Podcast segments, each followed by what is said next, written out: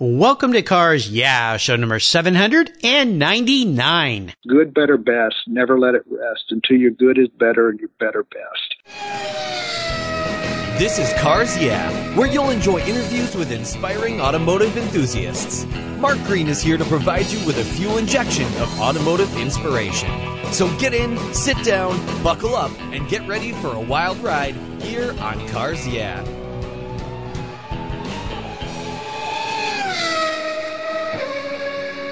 Hello, automotive enthusiasts. I am revved up and so excited to introduce today's very special guest, Richard Webb. Hey, Richard, are you buckled up and ready for a fun ride? I am. I am, Mark. This is going to be fun. Paint brushes in hand. Richard Webb is an automotive artist whose passion for design, the romance of classic cars and race cars, is reflected in his paintings and drawings. He's owned over 374 classic cars in his life and while he tried retiring a few times, Richard quickly discovered that painting to be the encore career for him. His art begins as a design process with meticulous attention to composition, the backdrop, landscapes, architectural icons, and details in his automotive subject matter. Mostly working in acrylic paint, he mixes sand, modeling paste, epoxy, and sometimes deep set wood panels to create his images. In addition to painting on canvas, he's been known to use non-traditional surfaces including surfboards, doors, and barnwood. That sounds very cool.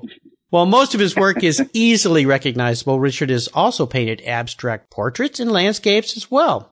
Richard's been commissioned by the art collectors around the world, audio aficionados, and major global brands, and his work can be found in the homes of businesses and art collectors worldwide.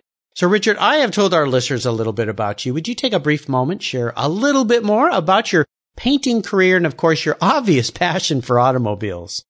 God, there is a passion for sure, Mark. I found my way into this art world in a rather, I think, uh, roundabout way. I, after studying advertising design in school, I focused on painting mainly in my graduate studies, and uh, but I realized very quickly that uh, that consistent paycheck was something I was probably not going to find as a painter. Mm-hmm. So I focused my career primarily on the uh, creative uh, advertising side. So became an art director, creative director, all that sort of thing, and worked my way up and mainly focused on creating uh, primarily retail fashion brands. So I was a brand developer.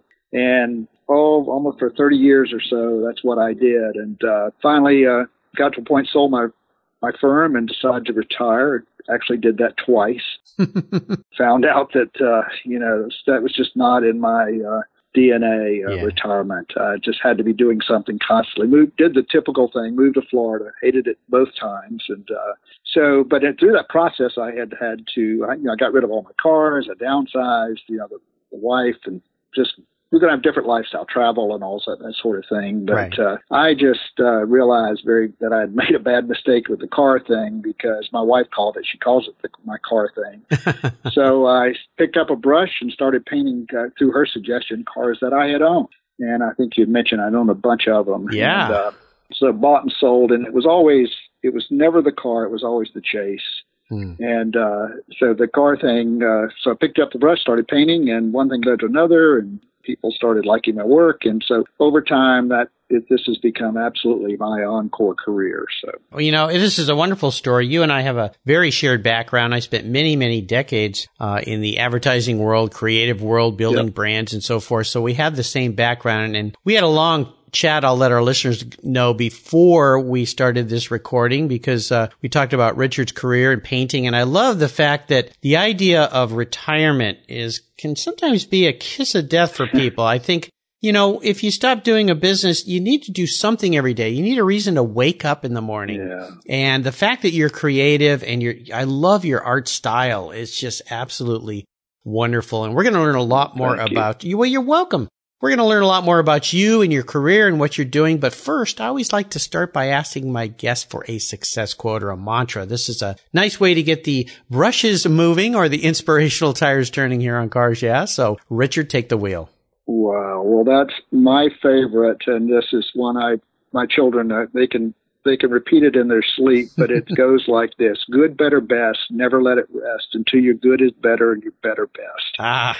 And that's the hard, you know, the hardest part of what I do is knowing, you know, when to finish a piece, when a painting is done. It's, you know, it's all, it's all about the details mm-hmm. and, uh, judging, you know, judging when that piece is finally the best it can be. So that quote always uh, comes back and forth in my mind every time I'm painting something. It's, it's is it good, good? Is it better? Is it the best I can do? So I live that just about every day in every piece that I do. You know, I love the fact too that your kids can recite that in their sleep because there's a few, a few of those mantras right. that I ingrained into my kids too when they were growing up. And yeah. it was almost to the point that when they walked out the door, they'd say, yeah, I know dad, make great choices. I will do that tonight. Thank you very much. Right. So yeah, exactly. right. Exactly. Well, learning when a painting is done, that's a challenging thing. My father was an artist. He loved to paint and we talked about that a lot, knowing when it's done. Yeah. So how do you know when it's the best it can be? Well, I tell you, uh, I'm a commission artist, so a lot. I'm constantly working on projects, and uh, it's the old, you know, there's only hours in the day, and so you slot work. And sometimes I'll start pieces, and uh, then I'll have to start another. So I might be working on more than two or three pieces at a time, and there's reasons for that in terms of how my studio is laid out. Those kinds of things. So you, go, you end up going back, and every time I return to it until I'm finished with something, I'll find something that I I need to do and uh, but you reach that point where it goes. This is this is probably as good as it's going to get. So yeah. I think that comes with just over time. You get yes. used to working, and you know you know when the piece is right, or you think, well, at least I think I do. So miss it sometimes, but yeah, being a designer too, that designer background comes in handy there when you know when it's time to keep your hands off and stop and not overdo it. It's almost like uh, over restoring a car no, it's fine the way it is. You don't want that uh, old Mercedes to look like a jeepney from the Philippines. So stop, yeah. stop, stop working on it. Absolutely. Well, let's go back in time and talk about uh, a story that instigated your passion for cars. Was there a pivotal moment when you think back on your life when you knew that you were a car guy? Oh, yeah. Oh God, yeah. No, yeah. I'll never forget it. It was May 1962. I can even put a date on it. Oh my gosh. Yeah, I was 13 years old, and I'll never forget. This was a, uh, a neighbor, Dr. Gibney. He had a uh, he had just taken delivery of the most beautiful black on black Morgan four Ford drop head coupe. This thing was stunning. My jaw dropped. It was one of those moments that I can remember seeing that car for the first time. It was so beautiful, so class, so different. It was everything. And uh, I'll never forget that same day I went to uh, downtown to this. I grew up in Ocala, Florida and to the local uh, drugstore and bought my first car magazine. So the first car and driver. So that issue started up my whole, uh, you know, awareness of cars in, in, a way that my father was involved in the car business, but uh, I was never interested in that at that point. But yeah seeing that one particular car just you know changed everything. But I always remember that moment. I always share that with people because it was it was that defining moment. You know that that is the most beautiful thing I had ever seen. well, uh, and my wife, other than my wife. You know, well, there you go. Other than you now. Yeah, yeah, we don't want to get in trouble but, there. We're talking cars, not women. So uh, that's right. Yeah, we'll that's stick right. with the but cars. I remember that those magazines would come. You know, then you would get all. I'd get subscriptions, and then I, the magazine would come every month, and I would spend hours just drawing those cars in those magazines. And uh, because again, growing up in a small town, you don't see a lot of cars that were different and unusual, right? Like that Morgan was. And it's so funny. I just got back a couple of weeks ago from my high 50th high school reunion. Oh wow! And uh, a friend of mine, old girlfriend actually, she approached me and said, and she pulls out of her purse one of my drawings. Oh my gosh! a car, a drawing that I had done back in that day, and she had kept all those years, and she asked me to, you know, to sign it because my name wasn't on it. So I now you're it. famous. You can say, "I and told you I was going to be famous someday." Yeah, she she kept bringing that up. I said, "No, no, no, it's not fair." I said, "I just it's nice to finally uh, remember that somebody out there kept some of that stuff." Right. But uh, it was as you were you and I were talking earlier about your dad and, and all his drawings and books yeah. and so forth. So right. it was nice to have someone that had held on to something like that for so long. Oh yeah, yeah. You know, when I went back to several of my high school reunions, I was always asked by everybody, "You still into cars? You still love Porsches?" Like, yeah, yeah, that's still me. So very cool. Well, Richard, what I want to do now is take a look at some of the many roads you've driven down and talk about a huge life or career challenge, or even better, a big failure that you faced. And of course, the most important part of this is what did it teach you? So tell us how that experience helped you gain even more momentum. Yeah, boy, there's a lot of you know we all have those, but uh, I think you know, you mass in your life, or I did, and like, you mass a lot of what I call stuff, mm. and all that stuff for various reasons. You know, we hold so dearly, and I was one of those that did that many times, and uh, you end up with, you know, all these things in your life that at the time you think are so important, and you hold so true, uh, things that you think you need, and to make you happy and fulfill your life, and all and all that, and then. Uh, mm-hmm so, you know, the homes and the cars and the investments and the complicated lifestyles, all that stuff went away. Yeah. And uh, out of that, I realized how important time was and how best to use that instead of wasting it on that stuff, mm. stuff that I considered important, right. that made my life, you know, at that time, you know, complicated. And we all have that stuff, but uh, that's why I enjoy painting cars and not owning them you know, so yeah. much. It's, it's, trust me, it's a lot cheaper yeah. than owning them is to paint them. So, uh,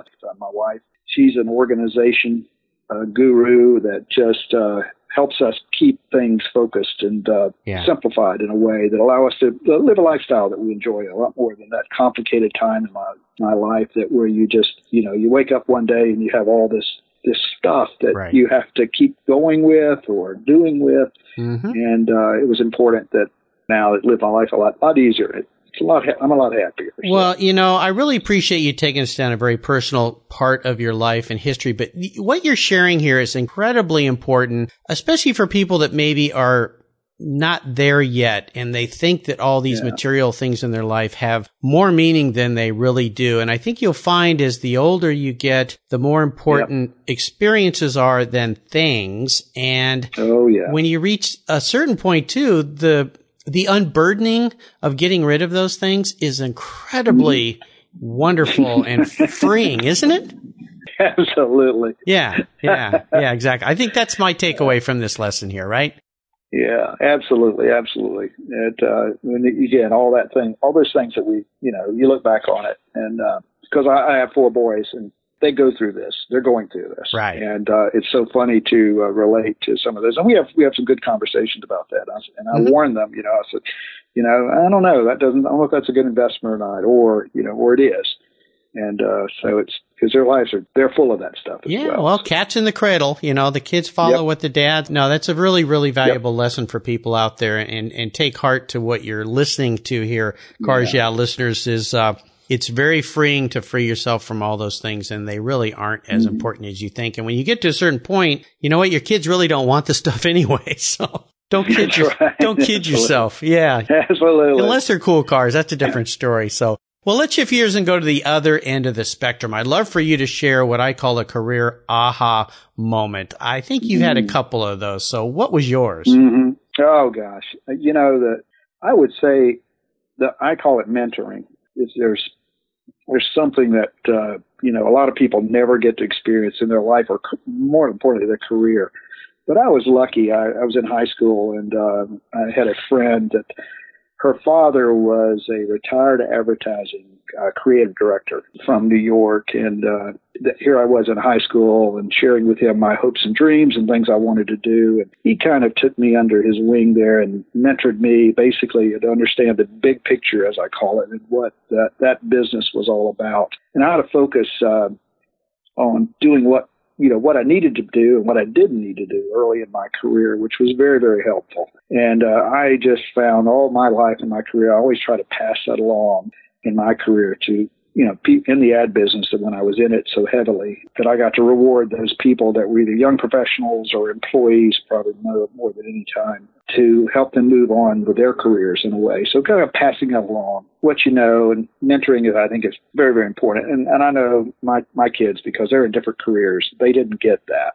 Mm-hmm. And uh, so there's some. They, sometimes they. I wish that they could have. We could have figured out how to get them involved with people that could have helped them a little more. But uh, I think we're mentoring. I think is a big, big part of that, and I try to do that as much as I can, even to this day, uh, yes. with companies and connections and things from that past life that I have.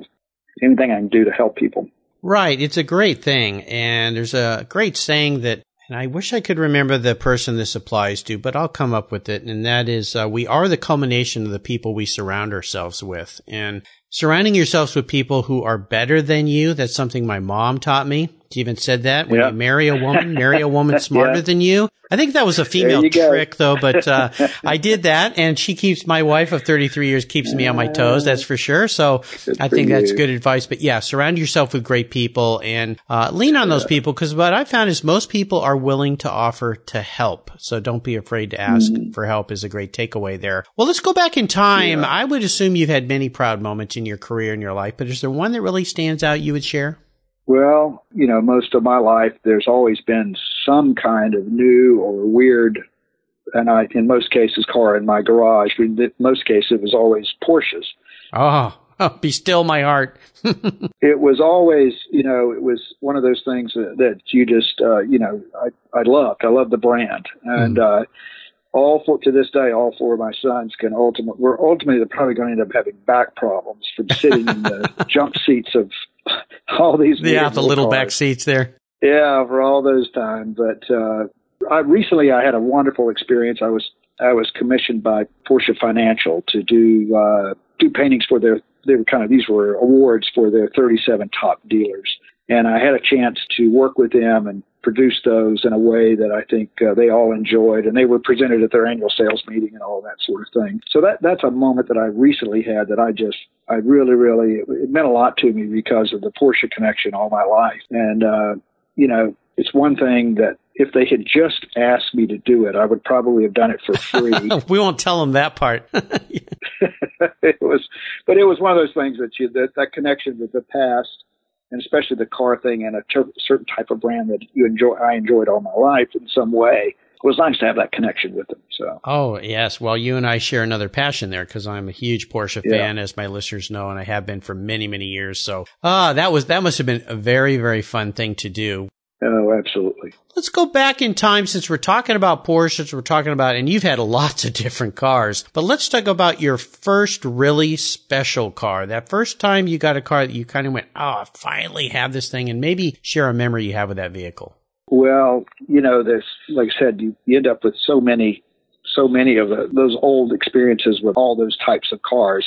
Part of the cars, the things that I had, the things that those moments, you know, is that life that I've always, uh, there's always been some kind of, like I said, car growing up or something. And, but my father was in the car business. He was a Ford, uh, truck, Ford car and truck dealer. And mm-hmm. he always said to me that, uh, there was, he always said, son, never buy a car at night or in the rain.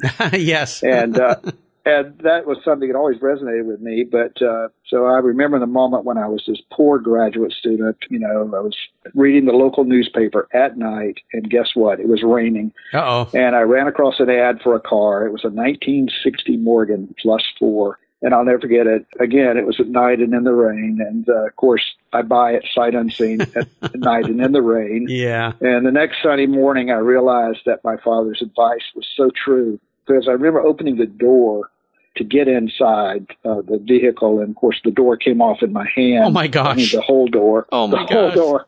And I remember driving it, watching the you know as you were the wooden subframe. Yeah. Uh, which is attached to the chassis, which was not attached to the chassis this oh. vehicle was dancing along as I'm driving this thing home. Dancing, yeah, Flintstone car. yeah, exactly. But it was one of those, you know, motoring moments that I probably had a, you know, had a smile on my face.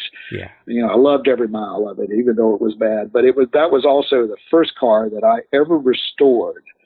I think it took me almost two years and it was the last car I ever restored because it took me two years. You learned many lessons with that purchase, didn't you? Oh my God, yeah, yeah. I always uh, after that, I think I always look for vehicles. Uh, again, I think I mentioned it was the chase. It wasn't owning the car; it was the chase. Yeah, it was finding something different and unusual, or something with a story, mm-hmm. and uh, that was always the best. I always tried to buy the cars that someone else has already done the pain yeah. Been through the pain. So Well, kiddies out there, listen to your parents because dad knows best. That's for sure. He's been there. He's done that. So uh, never buy a car at night or in the rain.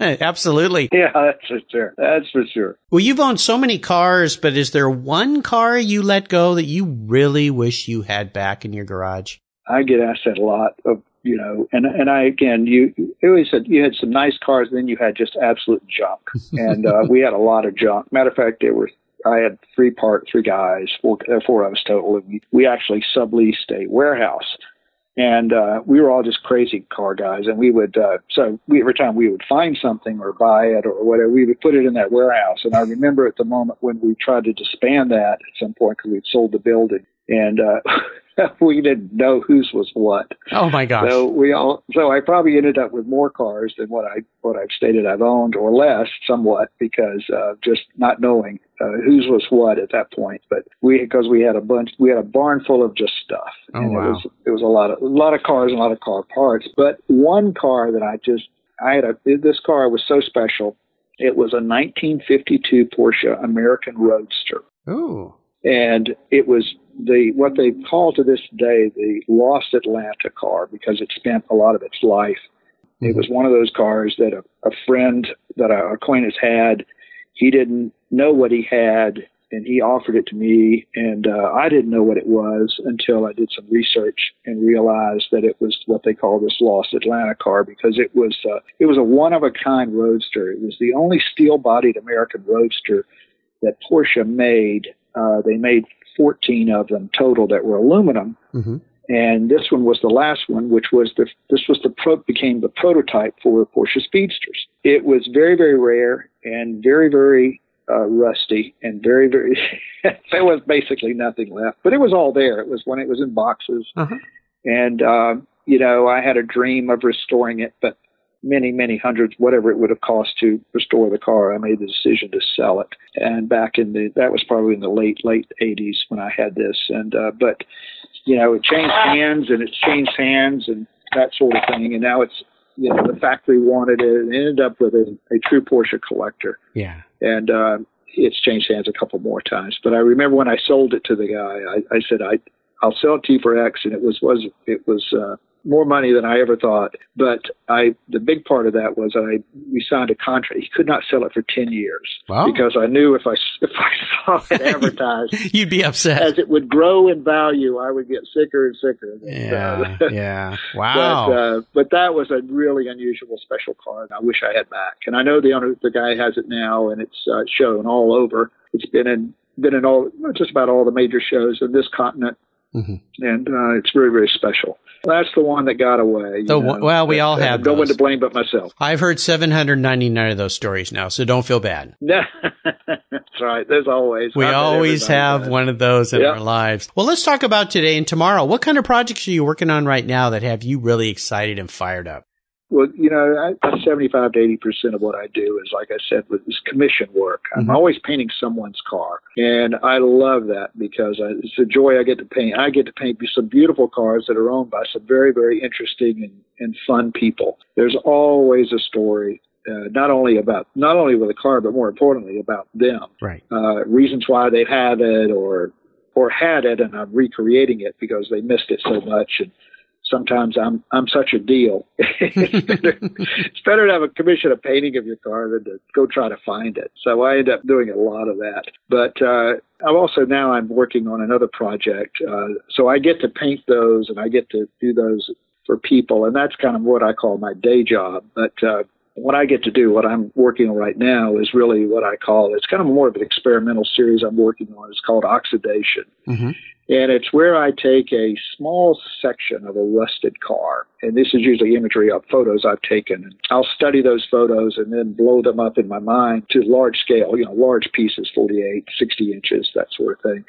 And uh, so I'm replicating really what that rust and what is is all about on the vehicle. So you don't know it's a piece of rust on a car because the paintings are very, very abstract. When you blow that up in my mind and how I interpret that and uh, paint that, it comes off as a very, very abstracting looking piece. And uh, even though it's from a, you know, a rear quarter panel of an Edsel or a Packard or something like that, they're so colorful and impactful that I call them Mother Nature's abstractions. Hmm. And uh, the customers like them in that they buy them as abstract paintings, but uh, when they realize there's a car connection, that's always a surprise. It's kind of like an added story that's unexpected. So galleries or whatever shows that I go to that I sell these works, they uh, that's always they like to push over the edge is when they realize, oh, that's a that's rust. Yeah. And it really is. It's very colorful because of in the 50s back, a lot of the cars that I, I I go after and try to find cars that have been out in the sunlight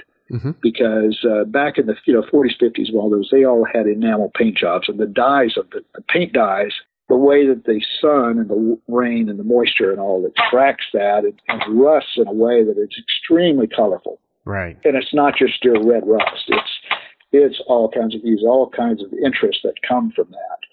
So that's something I'm working on, and I, I love doing that. And it's kind of like uh, it's when I feel like relaxing, that's what I go do, as opposed to something that I'm focused on when I'm really working on the details of someone else's car painting. Yeah, fantastic. I love it. Well, here's a very introspective question for you, Richard. If you were a car, what kind of car would Richard be and why? oh, God. Oh, my gosh. That's, uh, gosh, I'd say, I would say definitely a Morgan. There's that Morgan again. That keeps coming back those Sagittarius, but unfortunately, a Morgan. But I, I would say that would be that because, and I, I've had a lot of those cars. Uh, you know, everything from flat rads to plus eights, and, but each one is has always been unique and different. And truly, truly handmade, you know, one of a kind. And because when they talk about one of a kind car, Morgan can still say that. They can truly say that because that left door is slightly different, slightly different size than that right door. But that's kind of like I've tried to be that whole way, that way in my whole life, you know, unique, different, and right. one of a kind. I would say that's what I would be as a Morgan. Perfect, perfect answer. Well, Richard, up next is yeah. the last lap. But before we put the pedal to the metal, yep. let's say thank you to today's Cars Yeah sponsors. What's the worst thing for your car's interior? No, it's not that milkshake the kid spilled in the back seat. It's the sun. Harmful UV rays cook your automobile's interior hour after hour when it's parked outside, even on a cloudy day. What's the solution? Covercraft sunscreens.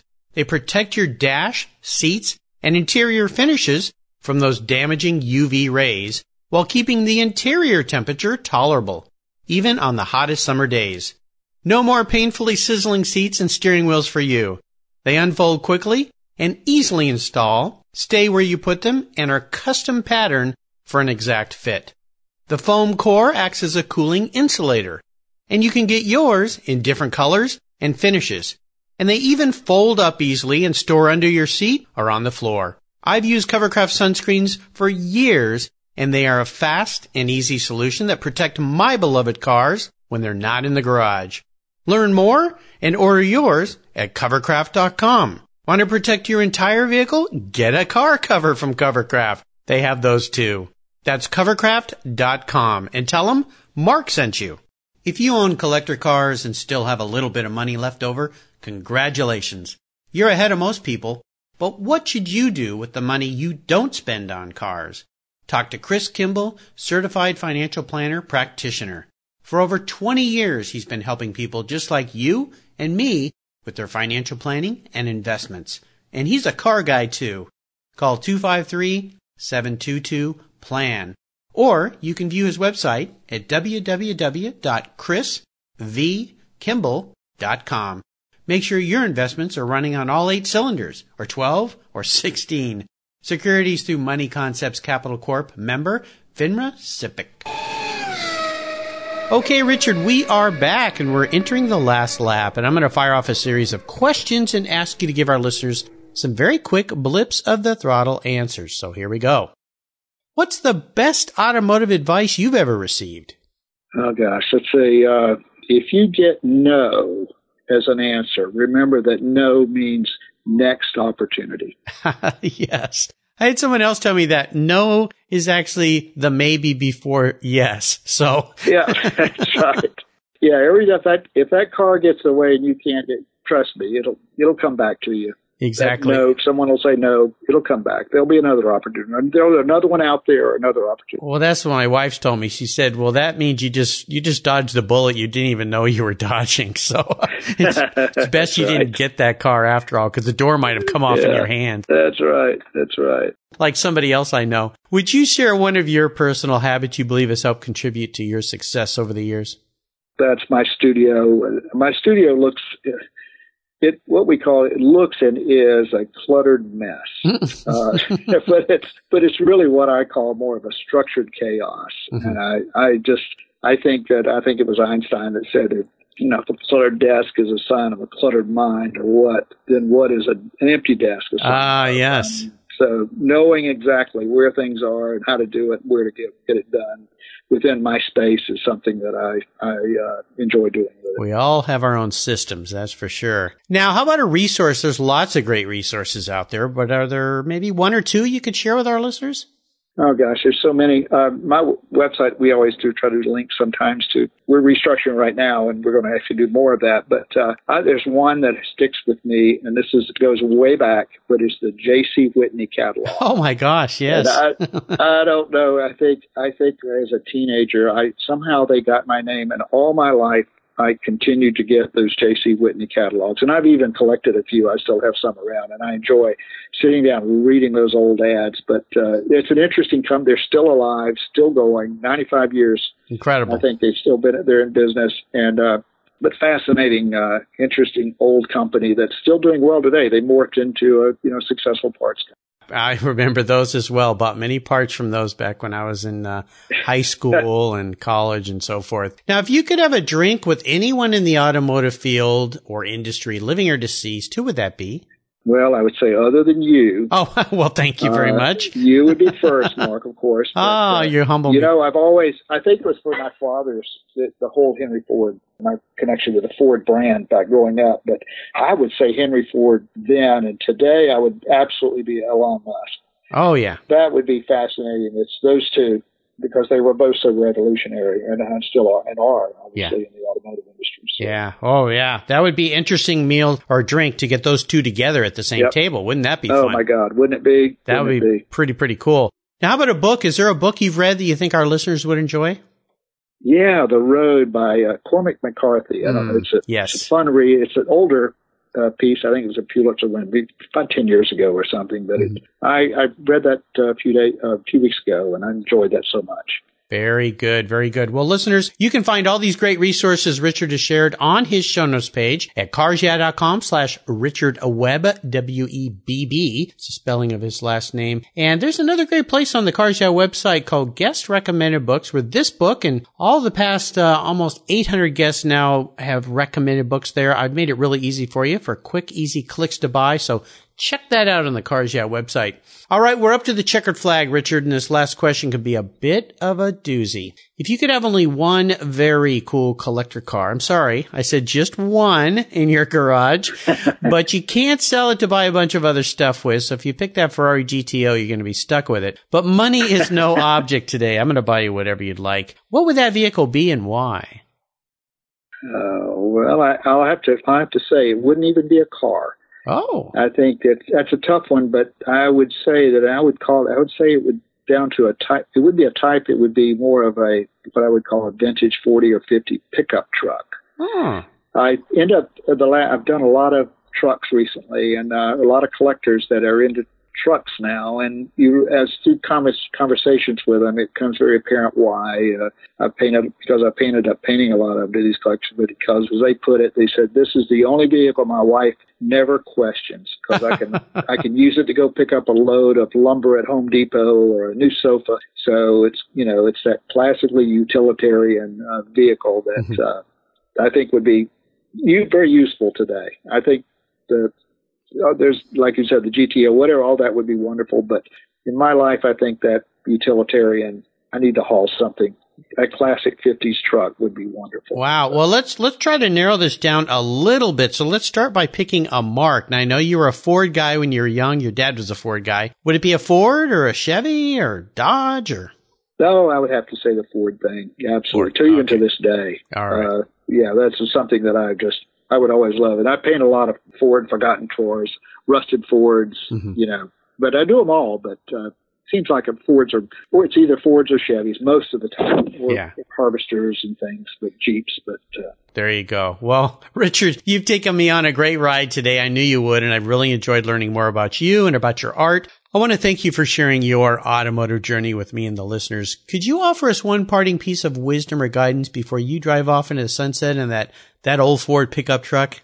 That's right. That's right with my paint. Yeah. yeah, I would think, I would say, uh, my best is don't get attached to the world as it is because the world is changing and sometimes, you know, everything is always, you know, what goes around comes around, and uh, new things are always coming, and especially in the next few years, the changes that the automotive industry are under under siege right now in a way. It's going to be fascinating to see where it goes, and I just think that that whole world and the attachment to that change is something that we all have to just be patient with.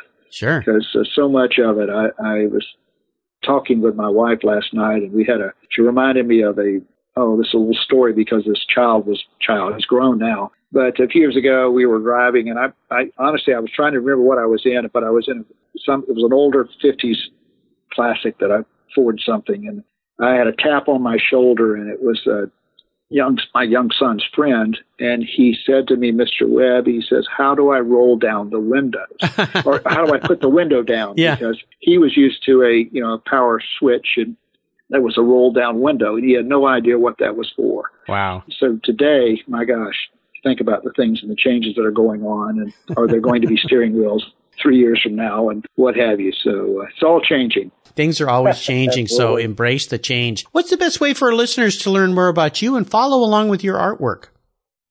Oh gosh, well, uh, richardfwebb.com. That's my website. Okay. And uh, it's constantly under change, and uh, we're matter of fact as we speak, but it's it's up, and uh, there's you can visit my work. Uh, we have a lot of things there that uh, that we have do have done or will be doing, and then of course the the typical Facebook Richard F Webb art or uh, Instagram. I think it's Richard, Richard F. Webb. Well, listeners, again, you can find links to everything we've talked about today here on Cars Yeah. Just go to Richard show notes page, type Richard Webb into the search bar.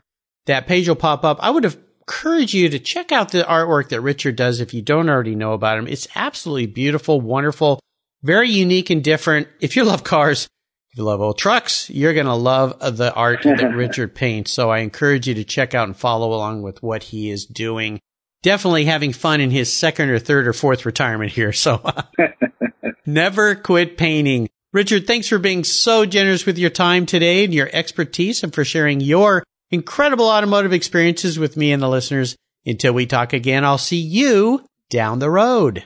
Thanks, Mark. It was a pleasure. You're welcome. What's every automotive enthusiast dream? To design and build that perfect garage. My friends at Metron Garage are a group of creative talents who've combined their passion for cars with their careers in architecture. Their service includes unique garage design and state-of-the-art fabrication. They will create the coolest custom garage for you and your vehicles. Metron Garage's system features fully engineered commercial grade material and structural framing that's stronger than traditional construction. Their designs are pre-engineered to meet your building codes for fast bolt together construction. With over 25 years of experience, you'll see a 3D rendering to visualize your custom garage and the final structure will fulfill all your storage needs. Contact Metron Garage today and begin realizing your dream garage. Go to metrongarage.com. That's metrongarage.com. Garage is built for discerning enthusiasts. Where it's not just a garage, it's where your dream garage comes true. Thank you so much for joining us on today's ride here at Cars Yeah. Drive on over to carsyeah.com to find show notes and inspiring automotive fun. Download your free copy of Filler Up, a fun book filled with gorgeous photographs of fuel filler fun, including quotes from more inspiring automotive enthusiasts. Download your copy today, and we'll see you next time on Cars Yeah.